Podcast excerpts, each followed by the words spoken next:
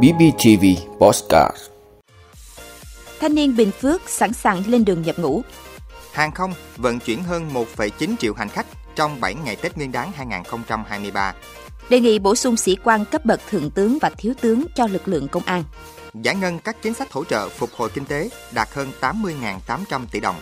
Lần đầu tiên, CEO TikTok điều trần trước Quốc hội Mỹ. Đó là những thông tin sẽ có trong 5 phút trưa nay, ngày 1 tháng 2 của BBTV. Mời quý vị cùng theo dõi. Thưa quý vị, đến cuối tháng 1 năm 2023, 100% thanh niên Bình Phước đã sẵn sàng lên đường nhập ngũ. Tỉnh Bình Phước đã hoàn thành tốt công tác chuẩn bị sẵn sàng cho lễ trao nhận quân năm 2023. Theo đánh giá của Hội đồng Nghĩa vụ Quân sự tỉnh Bình Phước, đến cuối tháng 1 năm 2023, Bình Phước đã hoàn thành tốt công tác chuẩn bị sẵn sàng cho lễ trao nhận quân năm 2023.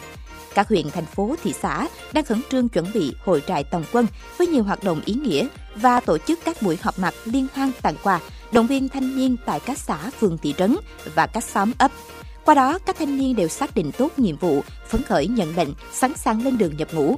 Chất lượng tuyển quân năm nay, Bình Phước có trên 66% thanh niên sức khỏe loại 1, 2, trình độ đại học, cao đẳng, trung cấp chiếm hơn 12%, đảng viên 2%, trên 58% thanh niên tình nguyện. Để nâng cao chất lượng tuyển quân năm 2023, các địa phương thực hiện nghiêm quy trình các bước tuyển quân và công tác ba bình cử, bốn công khai để cử tuyển được những thanh niên có đủ tiêu chuẩn nhập ngũ, bảo đảm dân chủ, công bằng, khách quan. Thưa quý vị, theo thống kê của vụ vận tải Bộ Giao thông Vận tải, trong 7 ngày Tết Nguyên đán 2023, các cảng hàng không Việt Nam đã phục vụ sắp xỉ 13.000 lần hạ cánh, tăng 39%, hơn 1,9 triệu hành khách được vận chuyển, tăng 58% so với cùng kỳ.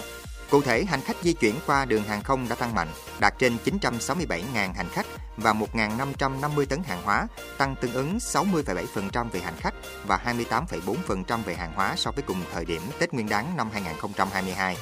Tính chung vận chuyển hành khách tháng 1 năm 2023 theo Bộ Vận tải ước đạt trên 341 triệu lượt khách, tăng 34,7% so với cùng kỳ năm 2022. Trong đó vận chuyển hành khách các loại hình tháng 1 năm 2023 so với cùng kỳ năm 2022 đều tăng trưởng mạnh. Hàng không tăng 140,4%, đường biển tăng 58,4%, đường sắt tăng 273,9%, đường bộ tăng 33,4%, đường thủy tăng 37%.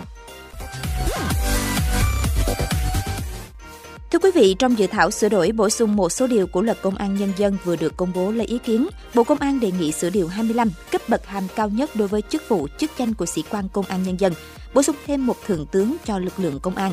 Cụ thể, dự thảo đề nghị cấp thượng tướng không quá 7 người, gồm Thứ trưởng Bộ Công an, số lượng không quá 6. Sĩ quan công an nhân dân biệt phái được phê chuẩn chức vụ chủ nhiệm Ủy ban Quốc phòng và An ninh của Quốc hội. So với luật công an nhân dân hiện hành, dự thảo đề nghị thêm một thượng tướng cho vị trí sĩ quan biệt phái. Cấp bậc thiếu tướng, theo dự thảo đề nghị không quá 162 người, bao gồm cục trưởng của các đơn vị trực thuộc Bộ Công an và chức vụ, chức danh tương đương. Giám đốc công an địa phương được phân loại đơn vị hành chính cấp tỉnh loại 1 và là địa bàn trọng điểm phức tạp về an ninh trật tự, diện tích rộng, dân số đông, số lượng không quá 11. Phó chủ nhiệm Ủy ban kiểm tra Đảng ủy Công an Trung ương, số lượng không quá 3, Phó Cục trưởng, Phó Tư lệnh và tương đương của các đơn vị trực thuộc Bộ Công an, số lượng 17 đơn vị, mỗi đơn vị không quá 4. Các đơn vị còn lại mỗi đơn vị không quá 3. Phó Cục trưởng và tương đương của các đơn vị trực thuộc Bộ Công an, số lượng không quá 2. Phó Giám đốc Công an thành phố Hà Nội, Phó Giám đốc Công an thành phố Hồ Chí Minh, số lượng mỗi đơn vị không quá 3. So với luật hiện hành, số sĩ quan cấp bậc thiếu tướng được đề nghị tăng thêm 5 vị. Hàng tuổi phục vụ cao nhất của công nhân công an, hai sĩ quan, sĩ quan công an nhân dân – Dự thảo đề nghị công nhân công an nam 62, nữ 60, hạ sĩ quan 47, cấp úy 55, thiếu tá, trung tá nam 57, nữ 55, thượng tá nam 60, nữ 58, đại tá nam 62, nữ 60, cấp tướng nam 62, nữ 60. So với luật hiện hành, hàng tuổi phục vụ cao nhất đã tăng lên 2 đến 5 tuổi tùy cấp bậc, tương ứng với tuổi nghỉ hưu chung hiện nay.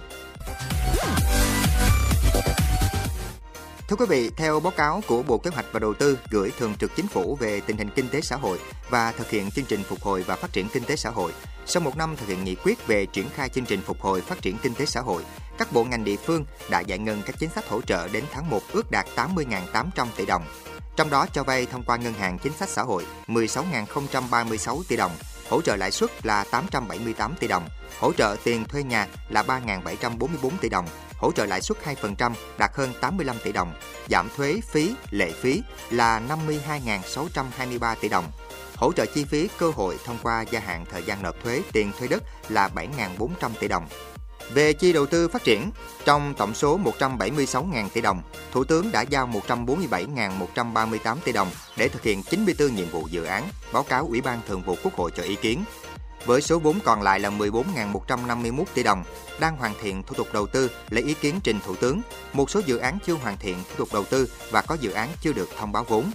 Bộ Kế hoạch và Đầu tư cho rằng còn khó khăn vướng mắt khi triển khai như hỗ trợ 2% lãi suất rất chậm, mới đạt 0,2% tổng nguồn lực, không giải ngân hết năm 2023. Hỗ trợ tiền thuê nhà còn dư 2.856 tỷ đồng nhưng chưa có phương án xử lý. Có dự án chưa xác định được cơ quan chủ quản, chưa thực hiện các thủ tục thông báo dự kiến số vốn để xử lý. Thưa quý vị, ông Shouji Chu, giám đốc điều hành CEO TikTok sẽ có mặt tại phiên điều trần trước Ủy ban Năng lượng và Thương mại của Hạ viện Mỹ vào ngày 23 tháng 3 tới. Đây sẽ là lần đầu tiên CEO của TikTok xuất hiện ở một phiên điều trần của Quốc hội Mỹ và đối mặt với các chất vấn trước một Ủy ban Quốc hội.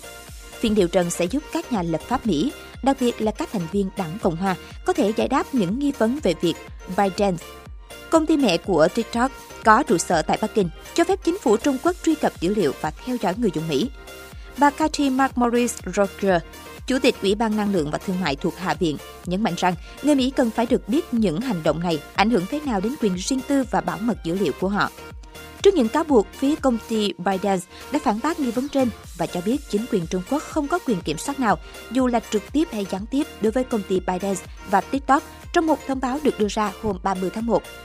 Cũng như các nhà lập pháp thuộc đảng Cộng hòa khác, bà Rogers đã yêu cầu TikTok phải cung cấp thêm thông tin về những tác động của ứng dụng này đối với giới trẻ, trong bối cảnh những nội dung độc hại và xâm hại tình dục trẻ vị thành niên ngày càng tràn lan trên nền tảng này.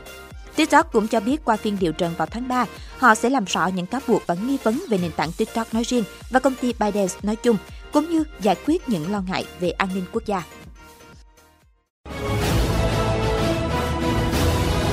Ơn quý vị đã luôn ủng hộ các chương trình của Đài Phát thanh truyền hình và báo Bình Phước. Nếu có nhu cầu đăng thông tin quảng cáo ra vặt, quý khách hàng vui lòng liên hệ phòng dịch vụ quảng cáo phát hành số điện thoại 02713 887065. BBTV, vì bạn, mỗi ngày.